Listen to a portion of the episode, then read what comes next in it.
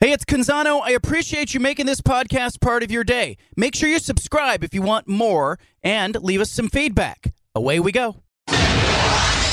Initialize sequence. Welcome to the Baldcast, a production of John Canzano's Bald Faced Truth.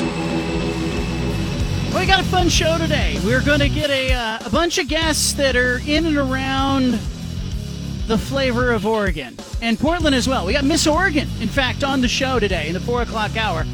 She will be part of the BFT Foundation Celebrity Golf Tournament tomorrow. She's going to join us today. Talk about uh, whether or not she can play golf. We'll find out uh, in about 24 hours. Damian Lillard, is he staying? Is he going? If he's staying, who's who's coming to Portland? We'll talk about that on today's show. Plus, we'll get a visit from Jon Wilner, Bay Area News Group superstar. We will uh, talk about the Pac 12, the ongoing saga of the Pac 12, and whether or not some current Pac 12 teams can matter in the playoff next season and beyond. And by matter, I mean can they win games? Can they win games? Uh, but before all that, how about a quintessential Portland guest? You know what I'm talking about? I talked about it on yesterday's show. Do you know the song Feel It Still from Portugal the Man?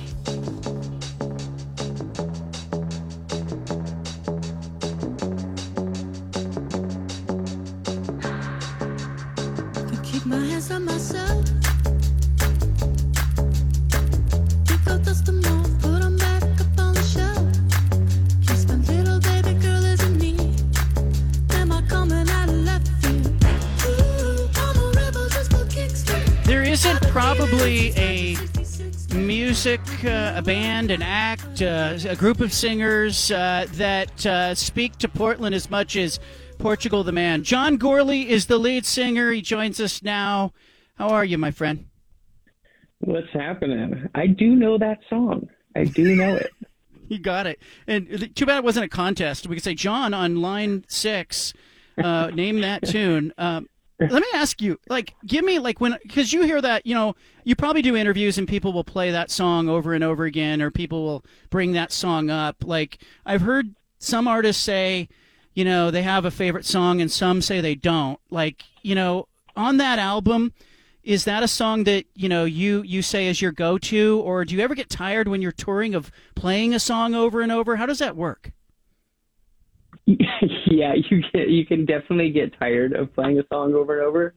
That song though, you know, I grew up with '90s bands and this weird like fear of your like hit song, which weirdly like the '90s like the most competitive era in rock music. I would say like every band had a smash, every band had something. You know, it's uh, pe- people stopped wanting to play their hits, and as a music fan, like I love it. I can't believe we have something like that.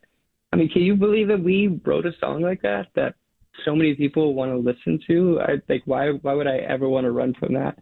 And I think it's really I mean personally I feel it's a really great song. It makes me really nostalgic. I grew up in Alaska on these like long dog sled trips, dog mushing trips. My parents were dog sled mushers and we would listen to the Marvelettes and the Beatles and it's got an interpolation of Mr. Postman in the song. So it makes me think of those rides every time I, we sing it, and it's just fun. Love watching my daughter sing it. It's interesting because I've got three daughters, and I will, uh, you know, they they're at the age where they're kind of dabbling on the piano and whatnot, and I feel like this this pressure or maybe this uh, this desire to introduce them to a music teacher or get them playing an instrument. Did your parents were they aware at the time that they were sort of forming this human being in, in young John that would go on to be a performer and a lead singer and a musician? Oh wow, absolutely not. I, I don't think anybody, myself included, predicted that we would ever do any of this stuff. And I feel so lucky that we get to do it. I, I was a an extremely shy kid growing up. I mean, I even at the beginning of this band, into my early twenties, I I couldn't order food. Our bass player Zach would always kind of nudge the waitress or whoever's there and say, uh, "This is what he would like," because I would just panic having to to talk to people and I get anxiety in front of people. and now you find yourself up in front of the room. Is it different? I guess it's. Does it feel different for you if you are in front of a room having to speak versus being able to perform, or, or is it the same kind of nerves? Do you still get those nerves? Yeah, I, well, I don't really speak on stage. Um, we've kind of figured out like a, a good balance for that. Is we have this big screen behind us, and we we could sit down beforehand and just write funny things to put on the screen, and, and let that kind of interact with people. And this comes a lot from not just me having anxiety. It's it's something like I would go to shows and I would hear people like banter and go on and on and first of all, I don't have that in me, and I I think it's so amazing when people do. Like I'm always so impressed. I'm like, dang, dude, like how can you talk to people like in like this? How are you so charismatic? And uh, yeah, it's just it, it, more time to play music for me. I prefer doing that.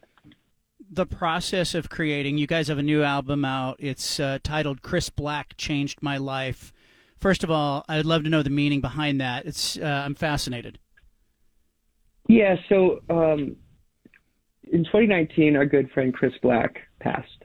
He was our like our hype man. I guess everybody likes to call him our hype man. I never really thought of him in that way. He was just my friend Chris, who was just really fun to have on tour, and that's what being in a band is supposed to be. You're supposed to just have fun.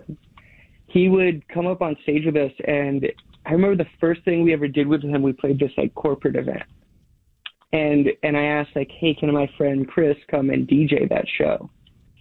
Chris comes up, he DJs the show, and it's just while we're playing, we're in this room. It's you know, it's a little bit stuffy at those events sometimes, and Chris is so good at lighting up the room that he picks up the mic and he just starts riffing and he's going, oh my God, can you believe we're all here together witnessing this? This is amazing. Listen to that guitar, and he's just trying to make us laugh and from that moment we we were just like this this dude is coming on tour with us. Like we we have to tour together. It's it's too much fun. But uh he he sadly passed in 2019 and i i noticed some something that i didn't expect to happen. Uh, our our entire friend group fractured. People that i didn't even hang out with chris around. And it, everybody just kind of like went their own, their separate ways. And it it was really sad for me. It was really hard seeing this like such a great friend group not know how to exist without Chris. It's so interesting that you say that. I was talking to a friend of mine today about, you know, there, there's. I always think of people in two different ways. You're either a unifier or you're a divider. And when you get unifiers like that, like Chris Black was for you guys, like you know, he's a glue guy. Yes, it he really is. It, it's that glue in that circle, and it keeps everybody together. And I think I think when things shut down, it, it left me thinking a lot about those people, a lot about those people in our lives that. I mean, they bring community together. They are they are like our moral compass in a lot of ways too. Like they kind of like show you the way. They check you when you cross a line, and they're always just making you laugh. John Gourley, our guest, lead singer, Portugal the Man. Uh, their new album out, you just heard it mentioned uh, in honor of their good friend Chris Black. Chris Black changed my life. Um, the process when you are recording songs, writing songs, I hear songwriters in bands will say, "Hey, we wrote that one in an hour and recorded it." Others will be like, "It takes months." Um, give me an idea your process when you do that, and has has there been a song where you just it just came together very naturally like that? Feel It Still is one of those songs for us. That, and it just was like for whatever reason. I, I kind of think the best songs come out of that. Like w- w- when you just let it happen, and it and it all just it seems like it's already formed. It, it's as if you're you're. It's it's kind of like you're misremembering a song. Hmm. You know, you're you're you're feeling nostalgic and you're grabbing onto the next line, whatever you think that next line is. And I, I think it's like these weird glitches in in the creative mind that just let you kind of where's the next thing gonna go? Like where's this gonna take me? And you just let it kind of lead the way. So Feel It Still was hon- honestly the easiest song we've ever written. Um, but there, there's different parts of that process. I, I personally don't really like to write much in, unless it is presenting itself. Hence, six years to put out an album. It, you know, it's funny because I write a sports column, John, and and I my wife will say, you know, uh, when are you going to write? And I'll say when I'm ready to write. Like I, I know I'm I know when I'm ready. And I, I hear a little bit of that when you talk about songwriting and that creative process. Like you can't force it if the material's not there. Totally. That's funny that you say that because that is the thing you can never have in the room with you when you're writing is the, okay, come on, write it, write it, write it. You never want somebody telling you to write it. I guess is why we're writers is we exist in this other space. And it's, it's just like a different frame, you know, we, we have a daughter who, um, just uh, two years ago, she started having seizures. And, um, just to take you down this path, uh, my daughter started having seizures a couple of years ago, and uh, we we went in, and it's it's a, it's pretty heavy, but she she is diagnosed with this neurodegenerative disease through genetic testing. Like we we learned that this is what she has. She has this ultra rare, one of six kids in the world that has her specific mutation. Um, there's things about her brain that I find so fascinating because it is so specific to her, and it makes it makes me think about a lot of people in the world. It makes me think about when when you know you you see people around that have there's something different about them. Uh, it makes me think genetically how we're all just like these Lego pieces. It's it's so wild to to think that we're all like wired so differently. I'm looking right now. Frances, your daughter's name. Is she almost 12 or she turned 12 yet? She's almost 12. Uh, she turns 12 in July. But uh, we have a GoFundMe set up for her. It's, it, you know, th- this was a scary thing. Like, so she's diagnosed with this with this rare disease. It's a neurodegenerative disease, and it's so it progresses and it it just breaks you down, breaks her down as as she grows. So we're we're watching this happen and it, we got the the assessment. We said okay well let's just sell everything. Let's let's figure out a way to to to pay for this. And we were looking at we we don't even have enough to i mean we we won a grammy like we have so much and we still don't have enough to pay for this treatment so our goal right now with with Frances and with this band is to advance these sciences, advance this research to make it more affordable for families in the future. I'm looking at the GoFundMe, and the goal is five million dollars, and it blows my mind that you know we're uh, we're in a country where you know we we need to privately raise that kind of money. And and I put you know I got to commend you and the band for for making this one of your focuses. For people who are interested uh, if you go to the website chrisblackchangedmylife.com you can see uh, a tab that is Frances changed my life. And if you click on it there's an uh, opportunity to see Frances and videos of Frances and learn about the GoFundMe. Um, you know, I, I think uh, I commend you guys for what you're doing and, and for talking about it and for coming on a sports radio show for crying out loud, John, and and uh, telling your story because I think there is crossover. Because guess what, we're all people.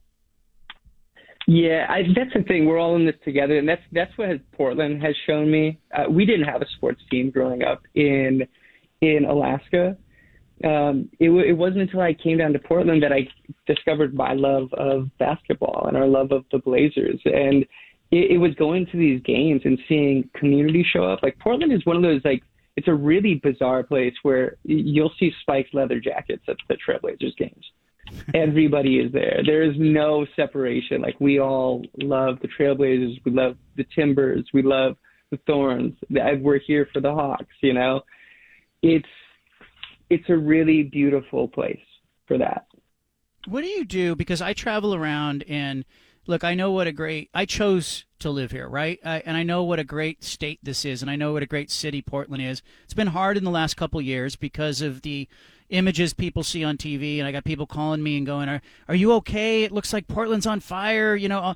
And I'm going, "No, it, it's it's not that bad." And and you know, you go downtown, you can still find uh, good people, good businesses. It's still a beautiful state.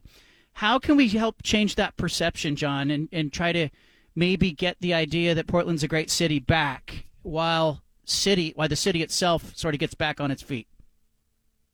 You know, I remember people asking me that. I went back to Alaska, and Alaskans were asking me, and I felt like looking around, saying like, "Yo, we are Alaska. You think I'm scared walking down the street every day? Like that is not what this is. It's it's never how it appears.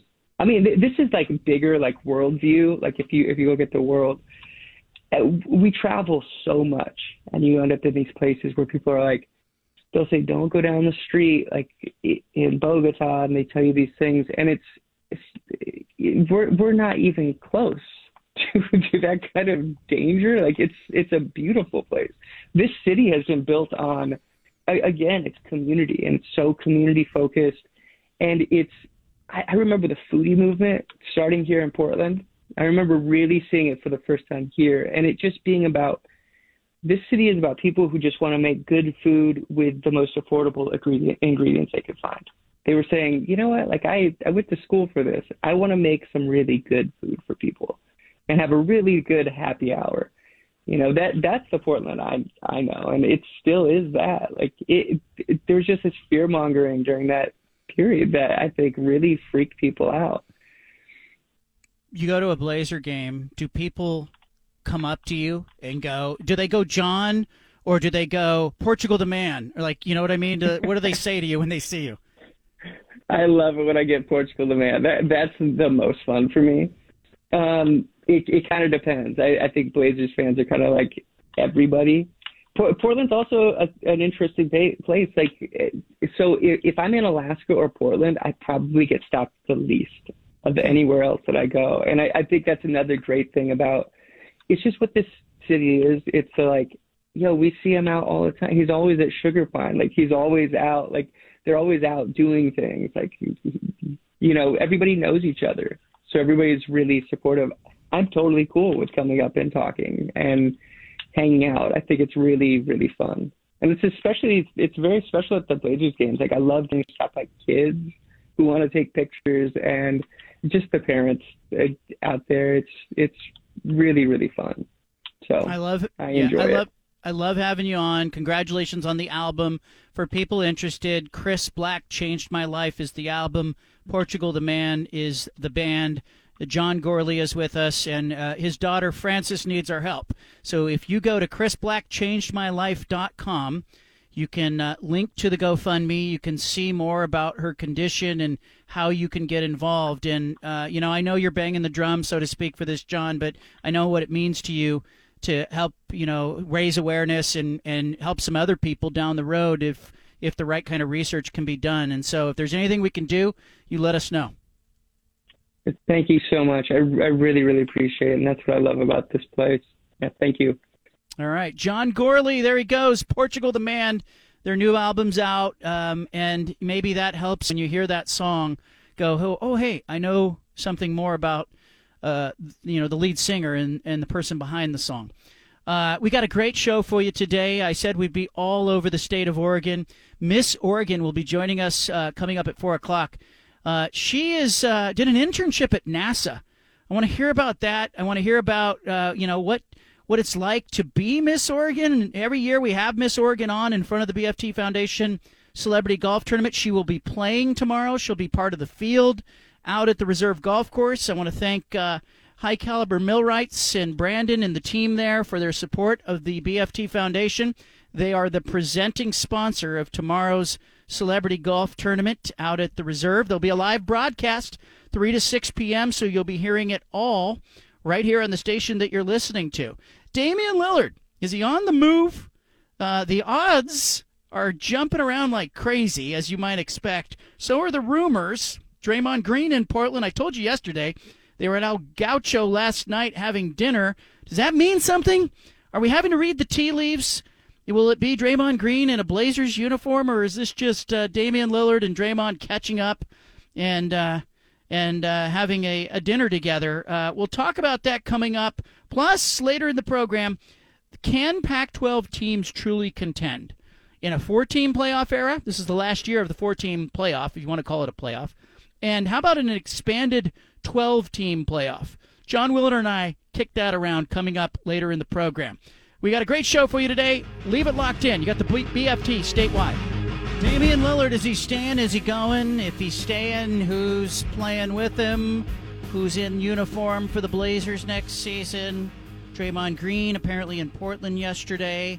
I had heard from somebody that told me that they had a reservation at El Gaucho, the steakhouse, and uh, that the restaurant had said that uh, they could not honor the reservation because Damian Lillard had bought out the restaurant and was with Draymond Green apparently. Um, I don't, I haven't confirmed that, and I really don't feel the need to. Like, you know, it could just be if it's true that two friends are having dinner. Those guys are are close and and they talk. Could be that he's trying to woo him to Portland. Is he wooing him? Can I say woo? Is he courting him? Can we say that in today's terminology? I'll say this. I've seen a few national media members write negatively and critically about Damian Lillard. And look, they're entitled to their opinions. I'm not I'm an opinion I'm in the opinion business. I'm not going to sit back and tell somebody that you should or should not uh, be critical of an athlete who is on the fence or wishy-washy or trying to do what's in their best interest. I think um, ultimately, if you are a uh, if you are a uh, a proponent of the Blazers, if you're a Blazer fan, you have every right to want what's best for the organization. And if you are a Damian Lillard fan and also a Blazers fan, you may feel some torn allegiance.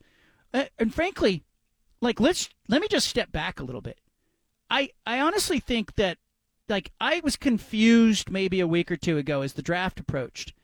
And I I heard some Blazer fans kind of talking about, you know, Damian Lillard's loyalty and the fact that they wanted what was best for Lillard and also wanted what was best for the franchise. And you know if they had to root for him in a uh, another uniform they would be okay with that. And but a lot of frustration from fans who had sort of lamented that the team over the last few years has just not done enough to surround him with talent and make this a, the kind of place that he could view as a forever destination.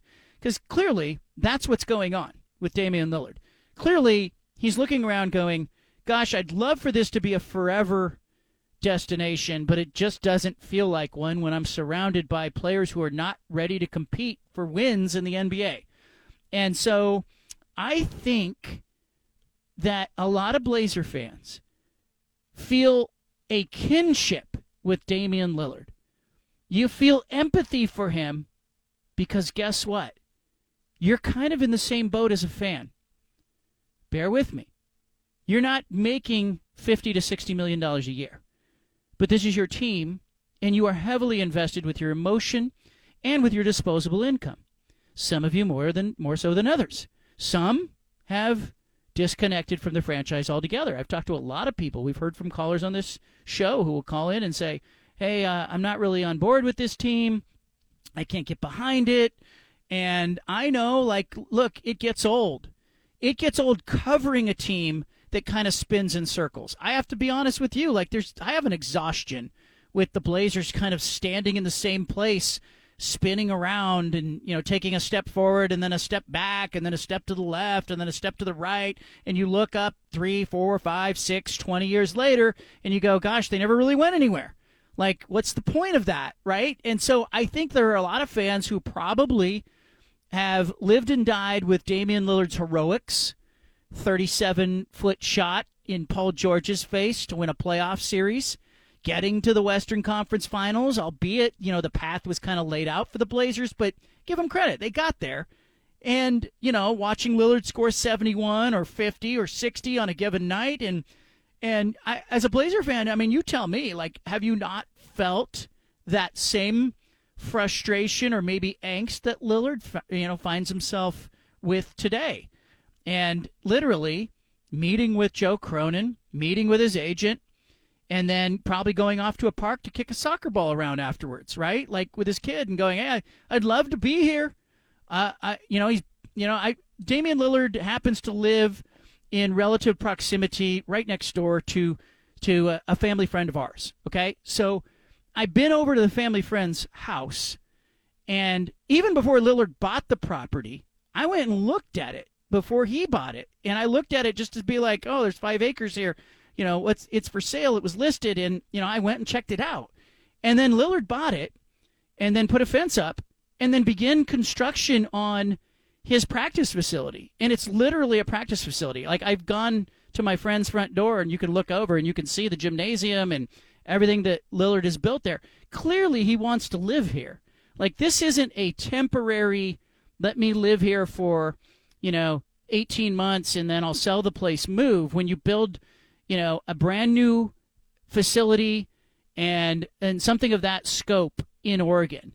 Because guess what used to happen back in the day when Blazer players would move into Lake Oswego or in Stafford Five Acres, not far from where Lillard is uh, is living now, and you know they used to have a hard time selling the place, and the only thing they could, the only person they could sell the house to would be somebody who comes in and gets the, you know, the like they would all be looking at Scoot Henderson today, going, hey, when you get your second contract, I'm going to sell you my house so that I don't get stuck holding the bag. Because what is it? Like Scottie Pippen took a bath on his house when he sold it. Zach Randolph took less than market value when he sold his house. CJ McCollum went a little different. Still had a really nice house. It was one of the Street of Dreams homes, eh, but he didn't go over the top with his house. Hassan Whiteside did. And I think he probably got stuck holding the bag. Kevin Pritchard built what looked like an Italian villa in Lake Oswego. And uh, and when he got out, he had to turn to Blazer players that were on the roster and go, hey, you know, Evan Turner, are you interested in renting my house? Are you interested in buying my house? It was, uh, this is what happens in real estate when Blazer players leave because there's just a very limited market for people who are interested in buying like a five to ten million dollar property in the state of Oregon. So um, I don't believe Damian Lillard intends to live anywhere else. So I think if he had his druthers like you, you chose to live here, you continue on a daily basis to choose to live here. I think he would, you know, like to see Portland uh, as a NBA franchise be good enough that he feels good going to work because he's got options. And look, I relate to that. You got to feel good enough working where you're working, or go do something on your own, or go do something else. Like, like I think ultimately you have to, uh, you know, when you get to a certain age or point of your career, decide, you know, are you willing to just work for the sake of working? Because the Blazers could very well tell Damian Lillard in a meeting, hey, uh, guess what? Get to work, uh, support your teammates, you're under contract. And it potentially could get very ugly because he knows down deep players in the NBA uh, hold the keys in most franchises and in most negotiations the talent rules in the NBA. The Players Association is too powerful. But I do think there's a faction of fans out there who are looking at Lillard and who are saying, hey, he has done what we have done. He has been loyal to this franchise even when it didn't deserve it. Do you not relate to that as a Blazer fan? I bet you do. You've been loyal when the Blazers were of the jail Blazers era. You've been loyal when they traded away Rasheed Wallace and and ended up winning 21 games the following season. You were loyal when Paul Allen threw the arena into bankruptcy, trying to negotiate more favorable terms.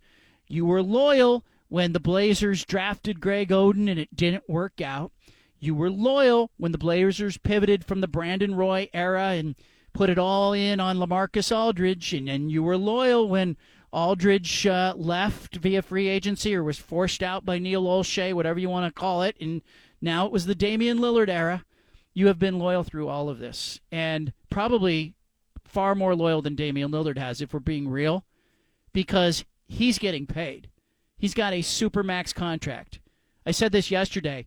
Like in 2027, at the expiration of his current deal, he will have made uh, the third highest amount of money among NBA players who are active at that time. Steph Curry will be number one. Kevin Durant will be number two. Damian Lillard will be number three. Is he the third best player in the NBA? Probably not. Nowhere near it. But he has stayed in Portland, and therefore he is eligible under the uh, Players Association and the collective bargaining agreement that they negotiated for the Supermax contract. He's got the All NBA accolades it triggers every possible avenue for revenue that he can get. And so that for that reason I say you're more loyal than Damian Lillard is. You have stayed invested in a franchise that has had an abusive relationship with you and has not delivered on its promise to chase down the best players and assemble the best possible team. And there's been a lot of tomfoolery and ballyhoo, so to speak. Okay? Like Neil Olshey did what was in the best interest of Neil Olshey most of the time.